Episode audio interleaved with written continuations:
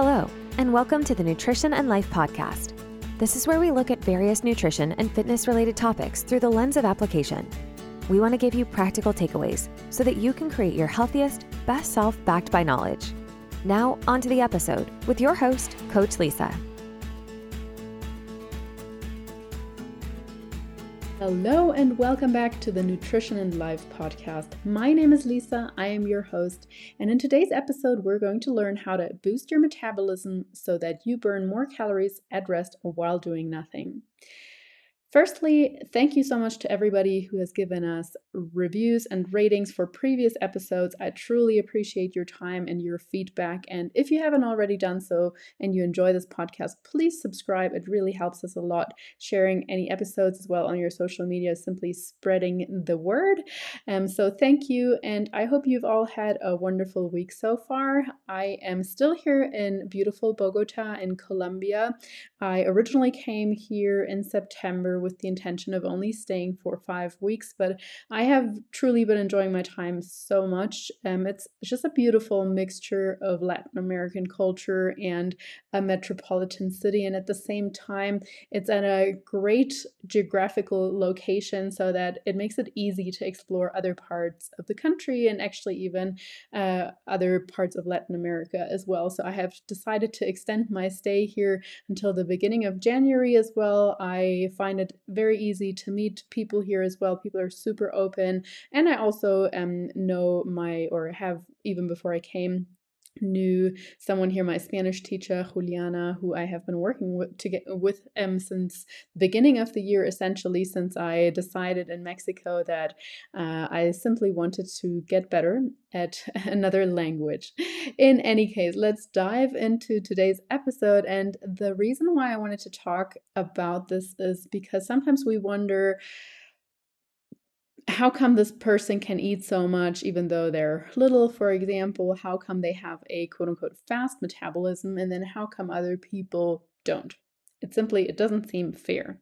And I mean, part of that is it's not fair because there are certain things we can't control like genetics and so on. Some people simply really do have a better mm, genetic predisposition but research clearly shows that this genetic predisposition really mostly just makes up about 5% and the rest is things like um, things that we have gotten accustomed to through society things like um, other dietary habits or hormones, but also to a very large extent um, our body fat percentage, etc.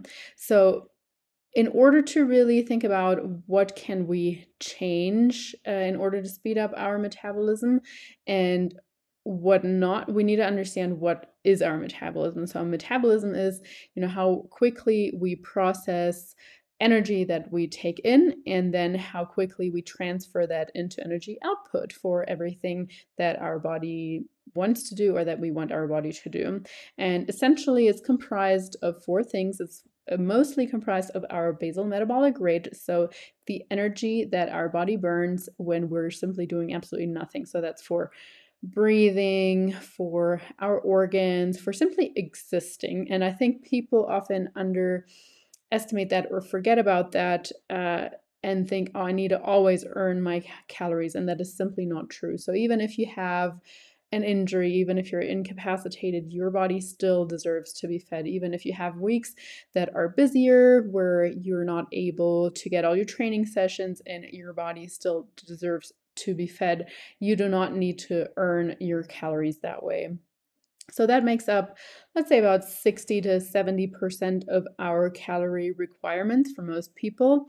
And then something else that is often underestimated in terms of energy expenditure or that contributes to our metabolism is the non exercise activity thermogenesis. So, all the activity that we do in our day to day life that might not be very conscious, or sometimes, like nowadays, we've kind of gotten a little bit more into the conscious area with steps and so on as well. But it's things like you simply sitting, blinking, gesturing, um, walking around, and that's that's why I said it's become a little bit conscious as well. Because technically, fidgeting is only true fidgeting if it's kind of subconscious, and you know the steps and so on that you where you're not necessarily looking at your uh, step tracker all the time.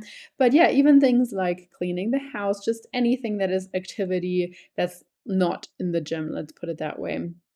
And then uh, we also have energy expenditure from the thermic effect of food. So that means from processing food that you intake, or your body burns calories while processing food that you intake. And the difference, um, or how we can manipulate that, and I will get more into the details shortly as well.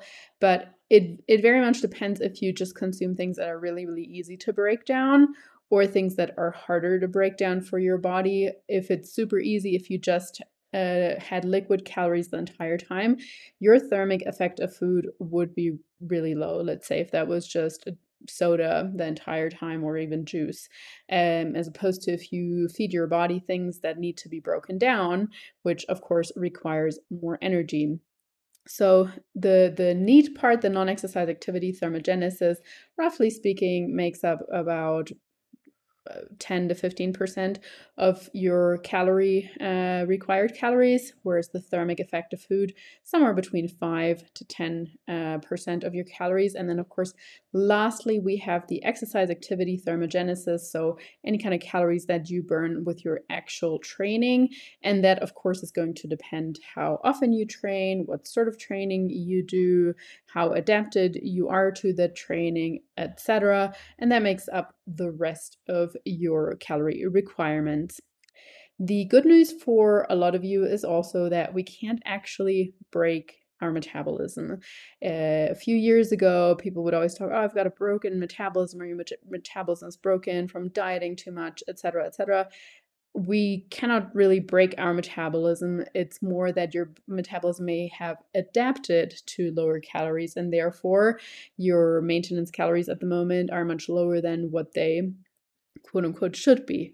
So it is reversible, and sometimes it can take, in, in some cases, it can take quite a lot of time if you have been dieting for let's say year 10 years etc it's probably probably going to take you several months, if not up to a year or so, or several years to fully restore its metabolic your your metabolic um, trust. I always sort of refer to it as um, a friendship, your metabolism and, and you.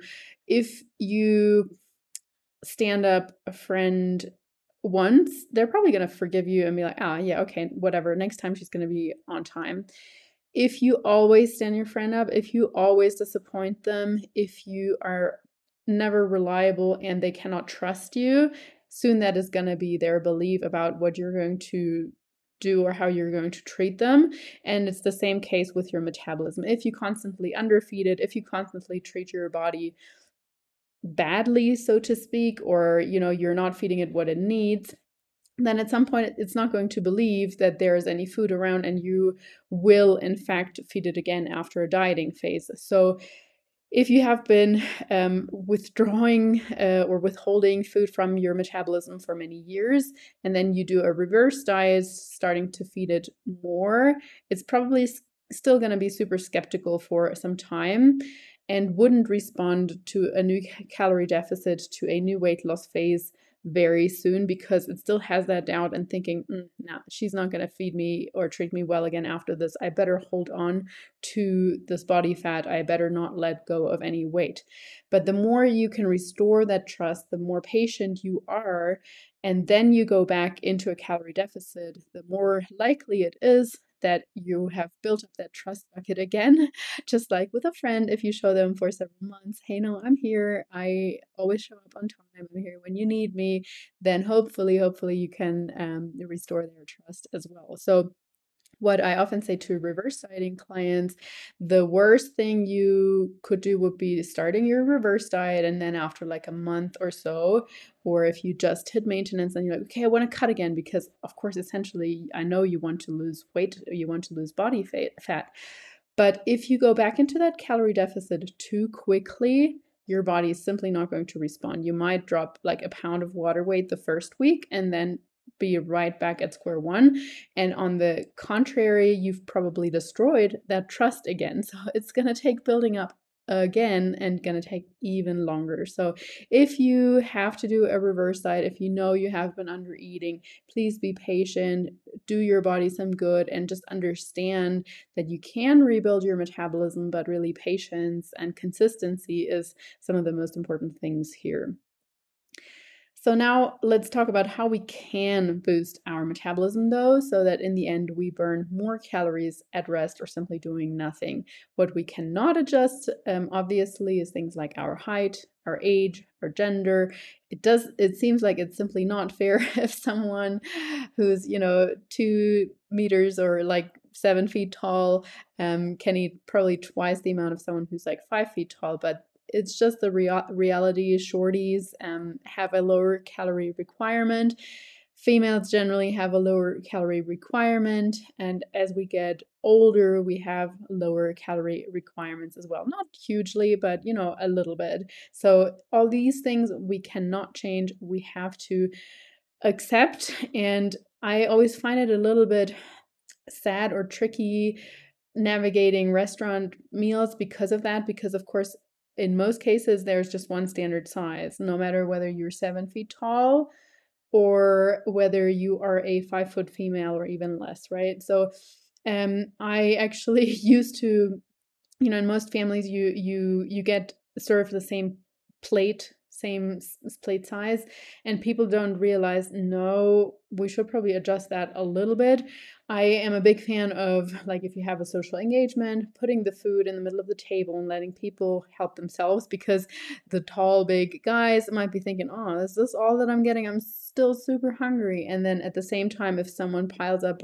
lots of food on your plate, you might feel obligated to eat all of that. Although, go back to my last um one of my last episodes on how to say no, and hopefully you can learn to leave something on your table uh, on your plate as well.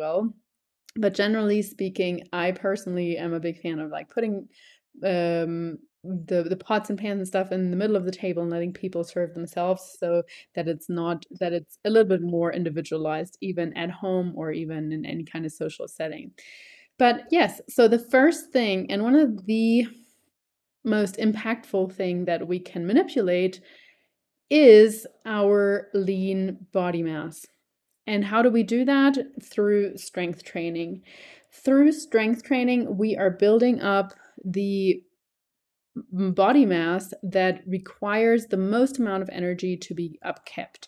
So, fat mass doesn't require a lot of energy to simply just exist. It's just kind of there. It doesn't need to have a good blood circulation, it doesn't need to be maintained. Whereas muscle mass is very demanding. It requires blood, it requires oxygen, it requires tissue to be built. So, it is more expensive tissue for your body than fat mass. And um, because of that, if you have a higher body fat body fat percentage, you are going to burn less calories than if you have a lower body body fat percentage, which simply means you have more lean body mass. So, if a female at 130 pounds ha- weighs or has a 30% body fat percentage, her calorie requirements are going to be lower than if the body fat percentage was only 20%, because it simply means she has more lean body mass, more tissue that requires more energy.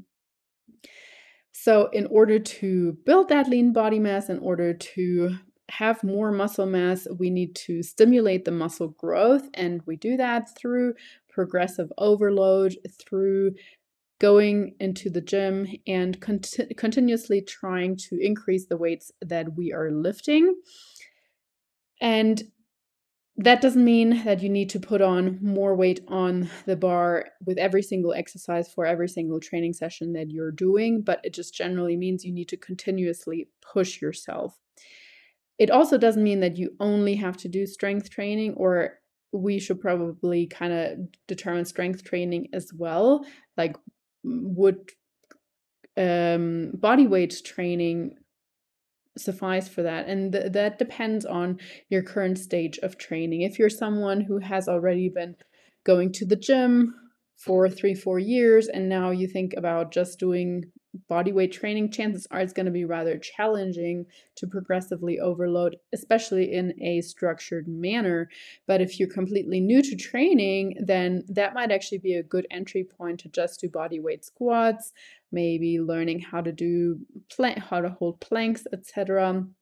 And on average, we want to be training probably at least twice a week for most people, more like three times. Again, if you're more experienced, maybe even four or five times.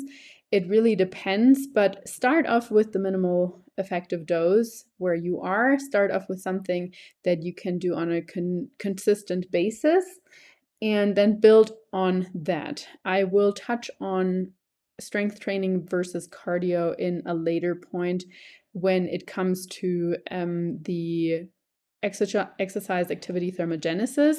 This first point really is more how we can manipulate our basal metabolic rate, and that is by manipulating our lean body mass. We cannot manipulate the lean body mass in terms of adding more bones or adding more organs or whatever, um, but we can add more lean tissue in the sense of muscle mass. So, continuous progressive overload, and in order to do so, we need to supply our body with sufficient uh, building blocks, and that is what protein is. Protein is essentially the building blocks for our body, even our connective tissue, so even tendons and so on. And uh, insufficient protein intake of course, in addition to insufficient stimulus for muscle growth, are the two things why people might struggle with this. So, making sure you are eating enough.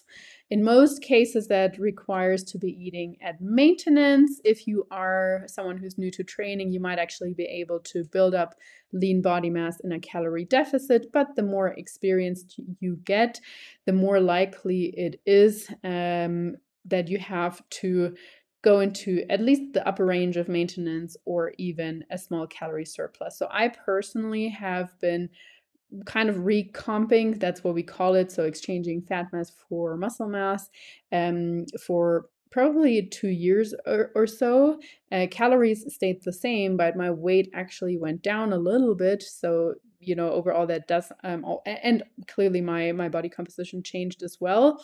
So over the last few months i noticed that i was getting hungrier and that my weight had gone down and i just thought no i don't want to lose m- muscle mass now as well so i actually have to increase my calories and now i'm in a small surplus with the intention of putting on more muscle mass but also accepting that i will be putting on a little bit of body fat as well but in any case, it really depends on where you start from. Um, but you do need to support your body with sufficient building blocks and the right stimulus.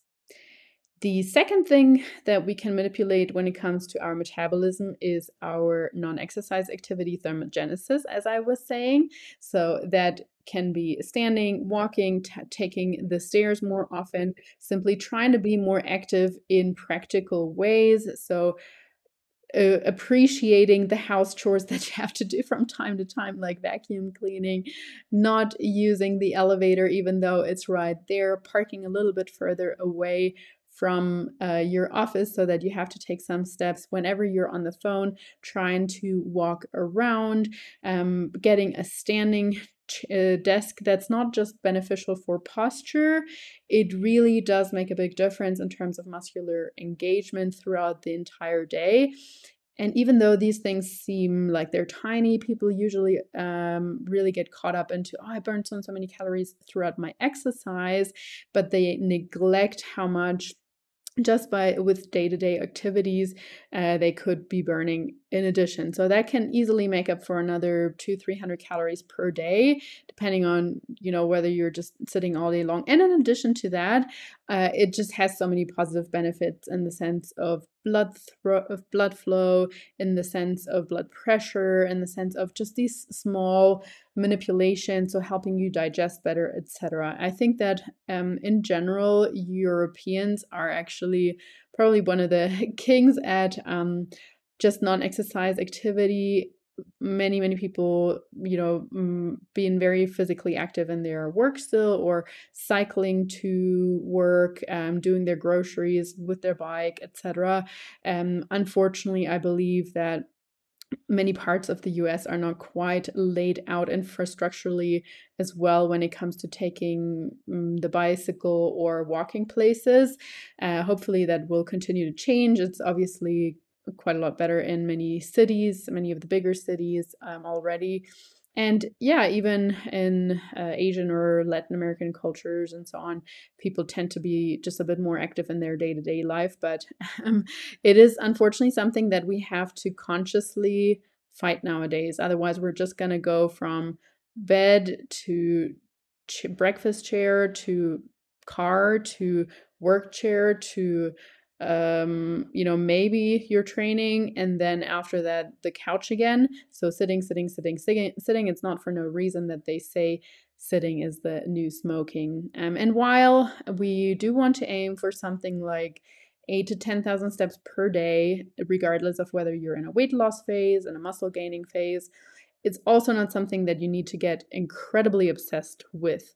I think there is a lot of merit into tracking your steps for some time so that you know roughly what sort of routes you need to take what where you're at in just a normal day on and if you need to change anything. But at the same time you shouldn't feel super tied to your step tracker and freaking out if one day you only get 7000 steps um, or the next day you get 12000 steps uh, and so on. Um, it's you know it's going to balance out and in the end it's just a rough measure. We can never know 100% for certain how many calories you're burning anyway so that is the point to NEAT. And particularly, it's important to pay attention to that when you do go into a weight loss phase because generally your body is so smart and it simply wants to adapt to the lower calorie intake by reducing your activity and it's making you more lazy, more hesitant to just stand, to take the stairs, and so on. So, this is when a step counter or step tracker is actually of use so that you continue to keep the same non exercise activity thermogenesis up. The third point that we can manipulate, as touched on, was the thermic effect of food. So, how can we increase the calories that we are burning while our body is processing food? And the first point is to eat sufficient levels of protein. Protein is the macronutrient which is hardest to break down. Therefore, it's going to require the most amount of calories to be to be broken down more than carbs or fats and of course on top of that it's more, it's more satiating and as i mentioned it's helpful for your lean body mass also generally speaking you're going to have a higher thermic effect of food from whole foods. So, from actually having to break down that chicken breast or that steak as opposed to just a protein shake. But even a protein shake has a higher thermic effect of food than, let's say, a tablespoon of oil. The other thing that will help increase the thermic effect of food or will make it harder uh, or is something that's hard to be broken down is foods that contain fiber. So, fiber is essentially the part of carbohydrates which cannot be broken down and some of it can be is soluble and some of it is insoluble uh, but both cannot directly be broken down by the body and because of that like your body's still going to try to break it down and it's going to be a lot harder to be broken down than something without the the fiber so let's say white rice a lot easier to be to be broken down than brown rice which doesn't mean you should always eat brown rice especially around your training times. We do want something that is easy to break down or easier to be absorbed anyway. But um, overall we want to make sure that we're getting a sufficient amount of fiber and protein for both. It applies that more is not always better you're just going to going to get constipated if you overconsume fiber and if you increase your protein way too quickly you're going to be incredibly bloated and not digesting things well either. And if you increase protein too high it's most likely going to come at the expense of carbs or and so on um, and that's not actually that great for your muscle building either and just overall health. Like carbs and fats still have a decent function. It doesn't mean that everybody should necessarily get to two, three, or four grams per pound of body weight. If we get about one gram of protein per pound of body weight, that is a beautiful level to be at. Fiber intake is a lot more individual and it really depends on your digestive health. People with irritable bowel syndrome or leaky gut syndrome, or just generally, I mean, our our digestive tract is such a long pipe and it also it only needs to be a small um, anatomical mm, kink in there which is which could potentially mean that you often get constipated. So we need to be mindful of your own individual digestive capabilities but on average, somewhere between 10 to 14 grams of fiber or 10 to 5, 15 grams of fiber per 1,000 calories consumed is a reasonable place for most people to be at. So if you are a if you consume 2000 calories, that would be some somewhere like 25 to 30 grams of fiber per day essentially. Keep playing around with that though and also distinguish between soluble and insoluble fiber because they have different functions. So one of them kind of adds more bulk to your stool, whereas the other makes it all a little bit more um, glidey and you know um, essentially aiding on the other end. So we don't want to have too little we don't want to have too much. Both protein and fiber should and can be increased gradually though in most cases. And then lastly and that's probably the thing that people think the most of and that i have already touched on is the activity um, or exercise activity thermogenesis so the calories we burn while training. So not necessarily just the in regards to lean body mass but indirectly related to that. So yes it is true per minute we burn more calories with cardio with with HIIT cardio with even with LISS cardio than with strength training. However we need to when it comes to training we need to think long term especially LISS so low intensity steady state cardio something like just jogging at a moderate pace for 40 60 minutes or whatever.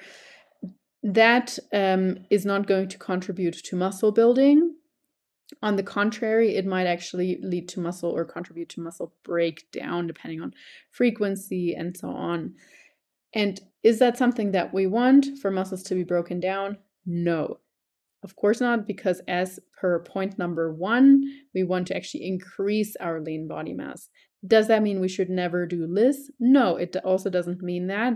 Uh, especially in a dieting phase, it can be a good addition to your strength training However, in order to maintain your um, lean body mass and therefore continue to increase decrease your body fat percentage, we really want to keep this just as a tool um, that is strategically used in addition to strength training. Now, when it comes to HIIT, a lot of people say, hey, I still use some weights in here. Um, that means I'm getting stronger. I also have that afterburn effect, and so on. Yes, to an extent, what we need to balance out with HIIT is firstly, it's still not going to build as much lean body mass as just strength training does. Full stop. That is very, very clear. Secondly, it is a huge stressor on your body. So it could be that it contributes to your stress levels in a way that tell your body not to let go of body fat. So if you have an excess in cortisol and that excess could also come from your training stimulus, that might lead to you not being able to drop body fat again.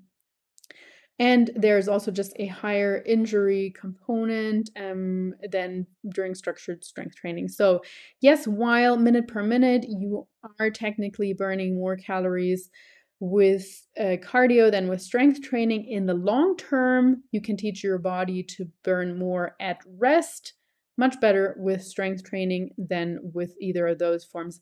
Again, it doesn't mean you should never do them. It just means um, strategically implement them. If you have a well designed HIIT workout once, twice, or whatever a week at the end of your strength training, you know, for most people that should be fine If you are someone who is completely burned out from your day to day activities, you're overdoing everything already anyway, and you try to do HIIT every single day, probably very counterproductive, to be honest.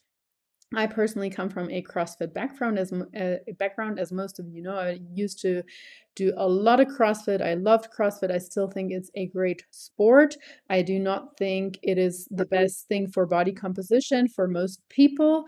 Uh, I also don't think it's best for health for most people, and therefore I'm very cautious with prescriptions when it comes to high intensity um, interval training and I personally have suffered from injuries from it as well. Um, but there are certainly a lot, a lot of positive things that have come out of this sport, um, even when it's just about um, encouraging more women to do strength training, encouraging encouraging more people in general to use a barbell and uh, dumbbells and kettlebells and free weights and functional training in, in general. So just the emphasis emphasis has changed since things like CrossFit in the sense of functionality and not just being focused on machines and so on. So, last point when it comes to um, training here is my recommendation not even to track calories burned during a workout because it's really not indicative of your of anything really. A your calorie tracker most likely doesn't know your dieting history. It doesn't know how many times you have run this 10K before, because the first time you run a 10K, you're going to be burning way more calories during that than the 10th time. Your body is so smart and adapts to it so well. So, whenever you feel like you're getting better at something, that actually means you are burning less calories at it most of the time. So, my recommendation would be not to track calories burnt, simply including a general um, aim of exercise into your calorie prescription. So you know you when you when you calculate your maintenance calories or even calorie deficit or surplus calories calories and you type into your calorie calculator or your own formula your activity just think about okay how many times a week am i training? Is it three times a week? Is it four to six times per week? And use that as opposed to being too fixated on how much you burned. Um yeah so that is basically the four things we can manipulate the manipulate the best. Firstly our body fat percentage so increasing lean body mass through strength training and through eating the right amount and right kind of food. Secondly making sure that we keep our non exercise activity thermogenesis up. So, even in a calorie deficit, making sure we're getting enough steps, but not obsessing about it. Thirdly, consuming enough protein and fiber so that our body burns more calories by breaking down food. And fourthly, not getting too fixated on the calories we burn through exercise because that is a small percentage anyway. But even with the exercise, aiming everything or as much as we can and want to towards increasing lean body mass. Of course, if you are a performance athlete and you're not actually too worried about body fat percentage and you well you're probably not listening to this in that case potentially but um, in that case you know focus on what benefits your sport the most. If you're a runner, this is completely irrelevant, but these recommendations are for someone who simply wants to increase their calorie output at rest in order to have a higher metabolic rate and be able to eat more calories while doing nothing. and to sum it up, really just an encouragement to accept what you can change. So, once again, if you're a shorty, if you're a woman, if you have done um, dieting phase after dieting phase in the past. It is what it is. Now you can only look ahead and act on what you are given. So, focusing on a consistent protein intake, good progressive overload in your strength training, and um, giving your body what it needs in certain times of stress or in certain times throughout our life focus on the body fat percentage as opposed to your the, the scale weight as that is much more indicative anyway of your calorie output. And don't get too carried away with in-body scans etc either because oftentimes they are not accurate. Um, and so you know how you feel how you look and measurements that you take they are going to be another metric to focus on in addition to things like that I hope you found this helpful. And if you liked this episode, as I said, please give me a rating or re- review. Please subscribe to our podcast. And I hope you have a wonderful day. Thank you for tuning in. If you enjoyed today's episode, don't forget to subscribe, leave a review, or share the episode on social. Very much appreciated. You can also follow us on Instagram at Nutrition Coaching and Life or head to our website, www.nutritioncoachingandlife.com, where we provide more valuable content. Have a wonderful day. Now go out and work on your best self.